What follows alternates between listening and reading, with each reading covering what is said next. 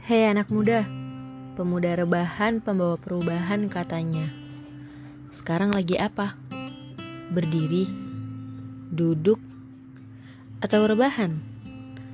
Atau bahkan sudah mulai ke sana kemari membalas kebebasan yang tertunda?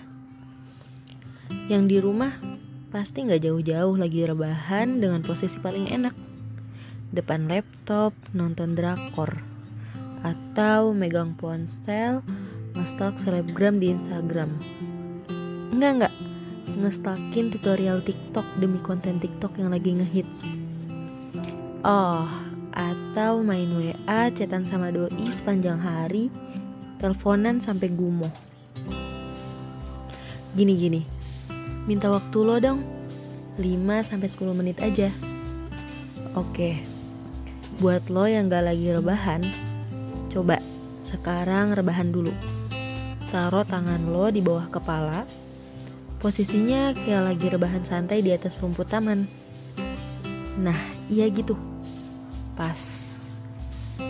Sekarang lu pikirin, negara lo lagi kenapa? Semakin hari, angka kasus COVID bertambah luar biasa. Siap nggak siap, shock nggak shock, semakin deket mereka yang terjangkit virus ini. Begitu juga kematian. Kematian mulai bangga memperlihatkan kalau nggak pandang usia bisa tiba gilirannya.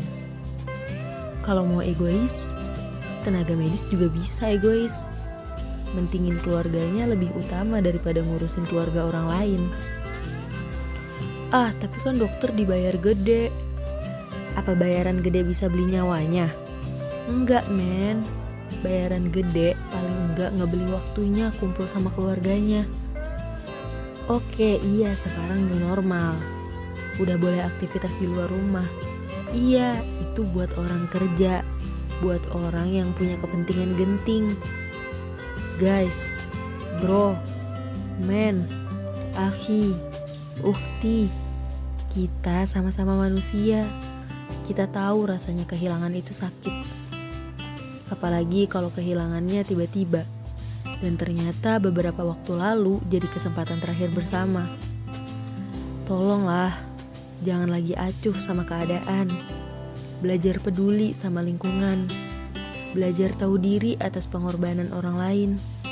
Kita udah gede, cukup ngelakuin hal bodoh yang mengacuhkan sekitar. Ya, lo pasti paham gimana keadaan sekarang kan? Apalagi di kesempitan gini, tangan-tangan kotor mulai mengambil kesempatan merombak habis dasar negara lo.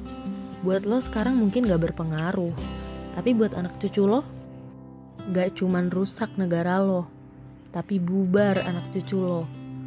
Keadaan kayak gini emang jadi serba salah sih. Tapi satu, manusia paling langganan lupa kalau ngetok langit lebih ampuh nyelesain masalah. Bahkan serumit ini sekalipun. Sekarang, sampai nanti keadaan aman, di rumah aja jangan ke mana-mana kalau nggak genting.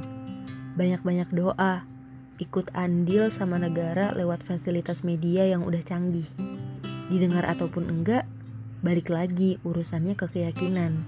Percaya nggak kalau Tuhan maha membolak-balikan hati? Dan yang terpenting, segalanya Tuhanlah yang berkuasa bukan? Ketuk terus tuh langit yang berlapis-lapis itu. Gue kasih tahu, pendorongnya ada di sepertiga malam. Oke, okay. sekarang lu boleh bangun, minta maaf atas diri lo yang udah zolim sama banyak orang. Berdoa buat kebaikan dan perlindungan negara ini. Makasih atas waktunya.